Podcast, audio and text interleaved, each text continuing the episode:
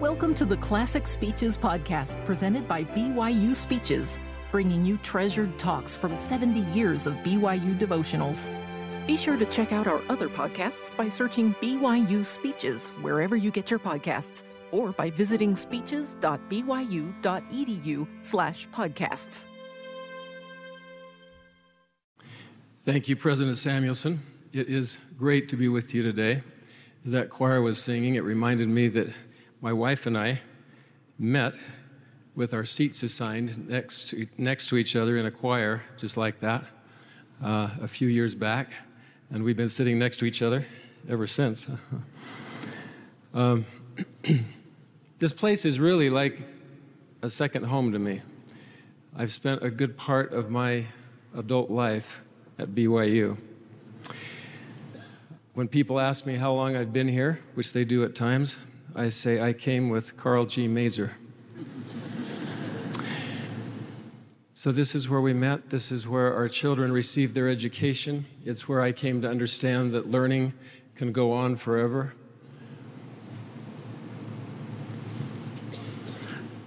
I love the students here. I love the staff.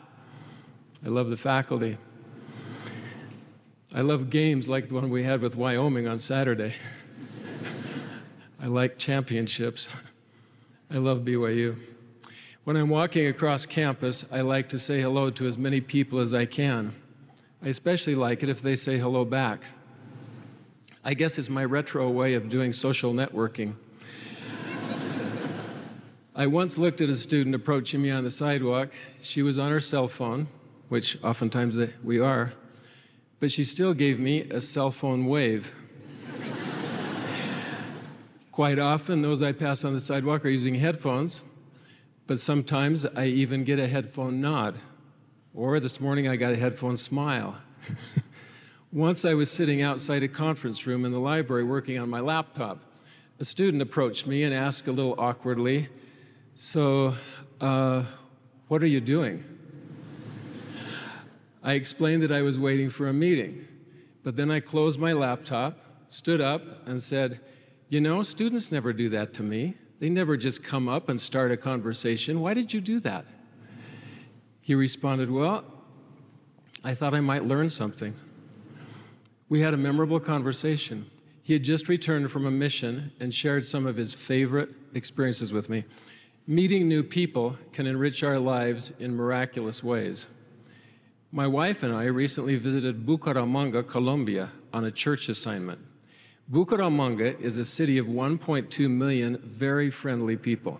In fact, they pride themselves on being the most friendly city on the planet. When we arrived, many were there to greet us. They made us feel like we were the most important people they had ever met. We had never been to this city before. We had never seen the people who were greeting us. And yet, we felt their love. Love is one of the most powerful positive forces in existence one of the strongest statements in all of Scripture, and this occurs twice in Moroni For if ye have not charity, ye are nothing. No matter how competent we might be, how bright, how talented, how athletic, how attractive, how hardworking, if we're not acting out of love, we're nothing. Those people in Bucaramanga were not thinking of themselves. They were not trying to prove anything to anyone. They were simply reaching out to us in love. And that student who approached me in the library literally made my day. His willingness to step outside himself for a minute lifted me. While teaching a missionary preparation course, I asked students to keep track of key indicators as they would be doing on the mission field. One of the key indicators was to talk to people. Just saying hi was not enough. They needed to, to have a real conversation with a new person, they, each new person they met. I explained that on their missions, all day, every day, they would be meeting people for the first time, and that they needed to practice this skill prior to their mission if they wanted to enter the field prepared. This assignment did not count on their grade, but students invested themselves in it and with real energy and commitment. Each week, they would text or email me their results for the week. One week, a student reported having conversations with 72 people he had never met before. It's impressive, huh? I asked him in class, I said, How did you do that in one week? How did you visit with so many? He responded, Oh, I was standing in lines a lot this past week. And so I would just ask the person next to me to hold my place in the line, and then I would move through the line and introduce myself and talk to as many people as I could. I recommend you try this, by the way, because this is what he told me at the end. He said, You know, Brother Osguthorpe, the surprising thing is that I really think I made some friends that I will have the rest of my life. Think of that for a minute. All he did was just meet people. there is real power in simply reaching out to others and becoming acquainted. I once asked a student on the sidewalk how things were going. He said, Hey, BYU's all right, but I just don't know anybody yet. It's pretty lonely at times. My hope is that BYU will not only be known for its high rankings in academics and sports, but that it will, like Bucaramanga, Colombia, be known as the most friendly place on the planet. Being friendly is a great thing because it's the only way we can move from acquaintance to lasting friendship. Several weeks into the semester in my missionary preparation course, I received an email from a student who, up to that point, had never come to class. I assumed that he had dropped the course. The email simply said, I haven't been coming to class. I don't know if there's any way I can still complete the course. Could I come and talk with you? I set an appointment to see him. He came to my office accompanied by his resident assistant. The resident assistant explained, I overheard him last night saying that he had never attended his missionary prep class, so I suggested that he email you and come and talk. I told the student that he had missed a number of assignments and he would need to complete each one or he would fail the course. As the teacher, I further explained that if he could complete all the past assignments, come to every class for the remainder of the semester, turn in all future assignments on time, and successfully complete the final, he would be able to receive a passing grade. The next day, he sent me a detailed plan for meeting all the conditions we had laid out. He never missed another class, handed in every assignment, he did well on the final exam, and passed the course. The resident assistant helped him along the way. He even attended the first class with him to make sure he had a good experience on that first day. I asked the resident assistant what had motivated him to help this student. He explained, Well, I made a commitment during my mission that when I returned to BYU, I would help freshmen prepare for their missions. In other words, for the resident assistant, the needs of a freshman took precedence over his own needs. He cared enough for this freshman student that he helped him write the email message, came with him to visit with me, and kept in touch with him until the freshman had completed the course. I saw that freshman on the sidewalk the following semester. He was with some friends, but ran up to me and told me that he was about to submit his application to serve a mission. He thanked me for permitting him to complete the course and said, I don't know what would have happened if you had not helped me. I said, I didn't really do anything. It was that resident assistant that made the difference in your life. I keep asking myself, what if our only motive were love? What if everything we did, we did out of love? There are all kinds of motives out there, and many of them are not pretty. We might be motivated by revenge or envy or greed. Selfish motives are abundant. As students, we might be motivated only by grades or by a desire to get into graduate school or begin a career. These are not necessarily evil motives, but they're not enough. We might get straight A's, we might get into the best graduate school, or we might land the best job offer imaginable. But again, as Moroni taught, if we have not charity, we are nothing. We can even do good things with less than laudable motives. Quoting his father Mormon, Moroni wrote, If we give a gift and doeth it grudgingly, it is counted the same as if we had retained the gift. Wherefore, we are counted evil before God. Motives matter. They matter a lot. In the end, why we do things is probably more important than what we do. Evil acts are always motivated by evil motives, but acts that might appear to be good on the surface may not be fueled by pure motives. And one of the purest motives of all is love. So, is it possible to do everything we do out of love? Is it possible to study because we love the Lord and His children? Is it possible to be motivated by love when we take a test or read a chapter in the textbook, complete an assignment, or answer a question in class? Is it possible to love someone who has wronged us? Can love be our only motive? We know what it feels like to have compassion, as did the Good Samaritan. But we might also know what it feels like to ignore someone in need, as did the priest and the Levite as they passed by the Samaritan, worrying more about themselves than about the one in need. Motives matter. It's important to remember that we should not try to judge another's motives, but we can judge our own motives. We need to look inside and take stock. Are we doing what we do out of love, or has some other motive taken over? We can easily relate to the story of the prodigal son. We have likely all made decisions that led us away from what is good and right. Then, like the prodigal son, we have come to ourselves, woken up, and repented. But we might also be able to relate to the brother of the prodigal son, who resented his brother for all the positive attention he was getting from their father. The father's only motive was love for both of his sons.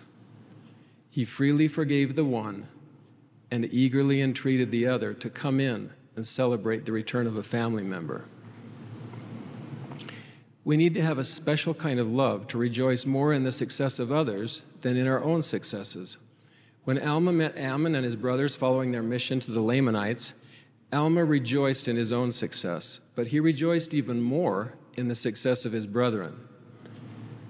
Now, when I think of the success of these my brethren, my soul is carried away, even to the separation of it from the body, as it were. So great is my joy. When others' needs start to matter more than our own, and when others' successes are more exciting to us than our own, we are beginning to experience the kind of love that our Father in heaven and our Savior have for us. It is a love without dimension it has no boundaries, no limitations. It is pure. It is infinite. It is eternal. Oh, how I want to have more of this love for others. My wife's brother Steve became less active in the church at the age of 15. He married outside the church and for many years asked that home teachers not visit him. This is how Steve tells his own story. I was assigned a home teacher. When he called me, I said something like, I don't want to be contacted, my wife is not interested. He asked if he could at least make contact once in a while and made sure I understood he was there for us if a need arose. For 22 years, every month, I faithfully received a postcard from that home teacher with a kind thought or just a hello, hope things are going well for you.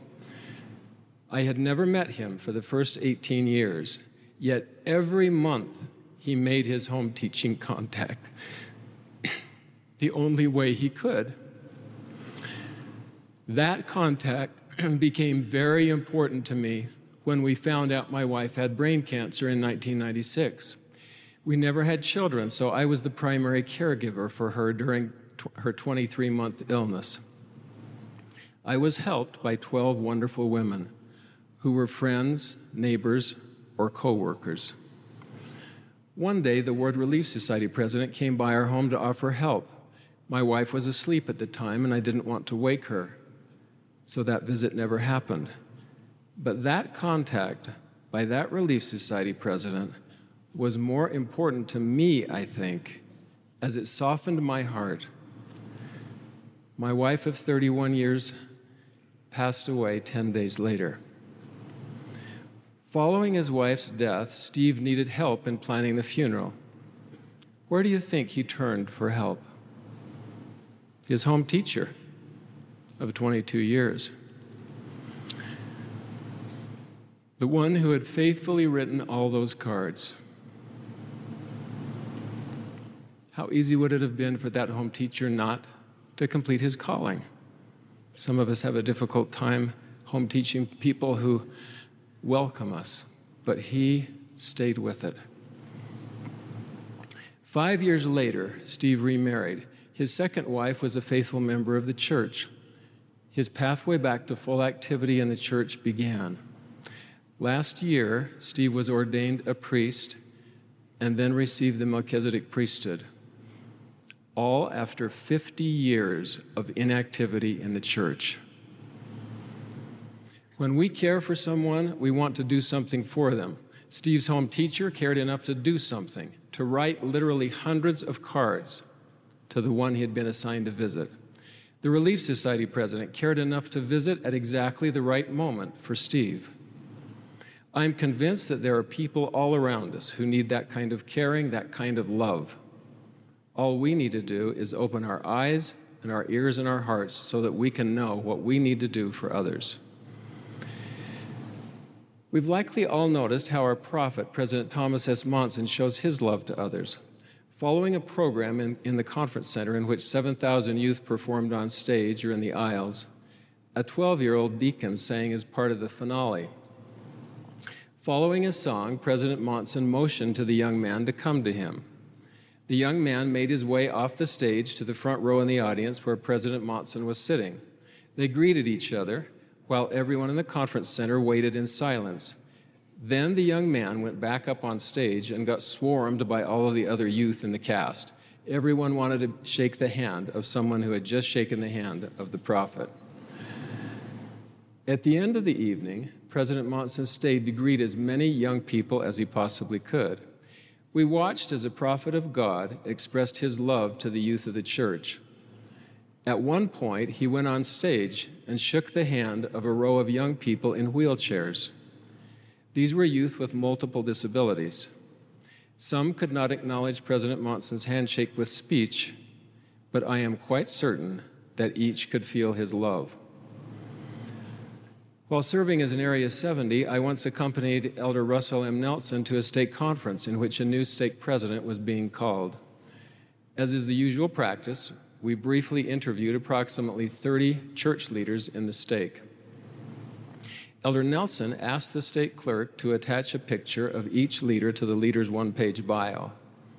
After we had issued the call to the new stake president and his counselors, we had about 45 minutes before the priesthood leadership meeting was to begin. Elder Nelson and I were in the stake president's office preparing for the next meeting. I was reviewing the message I was planning to deliver but I noticed that Elder Nelson was going over the one page bio sheets of each church leader we had just interviewed. I wondered why he was reviewing the information so carefully. We had already completed the calling of the new stake presidency. Then, when Elder Nelson stood to speak during priesthood leadership meeting, I understood. As he taught, he called upon church leaders by name. He would say, Brother Johnson, Brother Anderson, would you stand and tell us about how this happens in your ward? Those we had interviewed for only a few minutes each, he was calling them by name. He had never met these leaders before interviewing them, but knew their names. While I was preparing my message for the meeting, he was memorizing their names, looking at their pictures and their bios so he could call upon them by name in the meeting. He would likely never see most of the leaders again in his ministry but he took the time to learn their names. When I've shared this experience with others, they often say, Yes, Elder Nelson has a remarkable memory for names. But where has that skill come from? He cares enough about others to learn their names. Most of us could learn 30 names in 45 minutes, but many of us may not think to do so. I know that on this campus we have faculty, even those with very large classes, who make a serious effort to learn students' names. It's a simple thing, but it can change the whole learning teaching equation. When love underlies our actions as learners and teachers, as human beings, everything gets better. The Savior's earthly ministry was a time of teaching, a time of miracles. He established his church on the earth. He called the 12 to become leaders in the church. He taught everyone who would listen. He healed the sick and raised the dead. And why did he do all these things? He had only one motive love. His message to us is that we need to do good and be good, but we need to do it for the right reason. This is precisely why the two greatest commandments are the greatest. Thou shalt love the Lord thy God with all thy heart, and with all thy soul, and with all thy mind, and thou shalt love thy neighbor as thyself. The motive means everything. We are all on our way to somewhere. We are all making our way forward in life. We may be looking forward to marriage, or if we're married, we may be looking forward to having our first child. We might be looking forward to graduate school or to entering the workforce. We are always on our way to somewhere. My first mission was in Tahiti. I love the way Tahitians greet each other. The literal meaning of their greeting word, iaorana, means life to you, or that you might live. We are either giving life or taking life from each other as we move forward on our way. Harsh words take life away from the one who receives them, even the one who utters them. But words spoken in love give life. The student who approached me in the library gave me life. This happened again yesterday. Someone asked me if I was speaking at the devotional. He gave me a little life, gave me a boost just by saying hello. The resident assistant gave life to the freshman and actually to me as well. The home teacher and Relief Society president gave life to my brother in law, Steve. President Monson gave life to every young person he greeted in the conference center that evening, and Elder Nelson gave life to those church leaders he called by name. What if all the words we spoke were motivated by love? The Savior's life on earth was short, but he was always reaching out in love every step of the way. He helped so many while he was on his way to help someone else. He noticed what others needed, reached out to them, and helped them, sometimes in simple ways, and other times in miraculous ways. Every miracle he performed, every word he spoke, he did out of love. He loved those he taught. He cared for their spiritual well being, but he also cared for their temporal needs. When they were hungry, he fed them with five loaves. When their souls hungered, he inspired them with the truths of his gospel. He cared for those who lost their way. He cared enough to find them and bring them home. He never forgot one of his own. He loved the young. He loved the rich. He loved the poor. He loved the sick. He loved the sinner. He loved all of God's children. When he saw them suffering, he healed them. When he saw them sorrowing, he lifted them up. When he saw them in pain, he comforted them. His life on earth was an example of what it means to do good. But it was also a singular example of what it means to do good for the right reason. Every act of the Savior on earth was done out of love. Even the great, in the great premortal council, his offer to the Father was motivated by love for others, while the adversaries was motivated by selfishness. The Savior's mission was to give us life by allowing us to choose to love the Lord and follow him. The adversary's goal was to take away our agency and thereby make it impossible for us to love. Because it is impossible to love unless we choose to love. Love has to come from within, it cannot be forced upon us. So, for purposes of his own selfish aims, the adversary would have made it impossible for us to keep the first two commandments. He would have made us into nothing. Christ had a clear mission in mortality. He came to earth to save each of us. He knew how his life on earth would end and how his act of love for us would change everything. Each of us has a clear mission as well, but like the Savior, we need to remain open to the needs of others we pass along the way. Our calendars can never be so packed that we don't have room to show love to those around us. We're studying the New Testament this year in Sunday school. This book of Scripture is a story of love the love of the Father for the Son, and the love they have for each of us. We cannot fully comprehend this love, but we can feel it. We cannot fully emulate it, but we can pray with all the energy of heart that we might be filled with it. It is a love that transcends all of our mortal experience. It is a love that lifts and builds and strengthens, that calms and comforts us. The only way for us to increase our capacity to love in this way is to feel the love our Father in heaven and His Son have for us. The more we feel their love for us, the more we will increase our capacity to share that love with others. The Savior never stopped teaching us this lesson of love. Even among His final words were words of love. Even when he was on the cross and ready to complete his mission, he reached out in love to those who were literally taking his life. Father, forgive them, for they know not what they do. Even when he was suffering more pain than any of us can imagine, he still had love for those around him, including the very people who were nailing his body to the cross. The Savior is our example in everything not only in what we should do, but why we should do it. His life on earth was a life of invitation to us to raise our sights a little higher, to forget our own problems and reach out to others.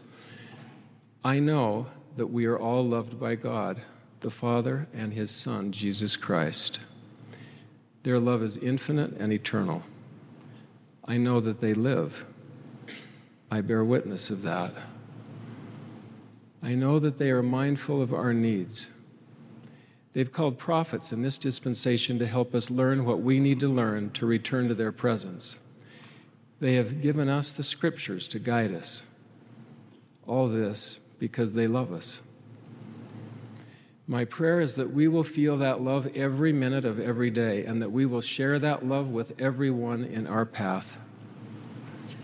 I bear that testimony in the name of Jesus Christ. Amen. You've been listening to the Classic Speeches podcast presented by BYU Speeches. Please check out our other podcasts, including recent speeches, updated weekly with new talks given on BYU campus, as well as other speeches compilations on love and marriage, overcoming adversity, by study and by faith.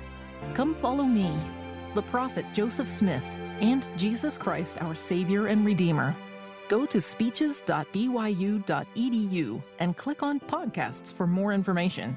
You can also find all BYU Speeches podcasts at your preferred podcast provider.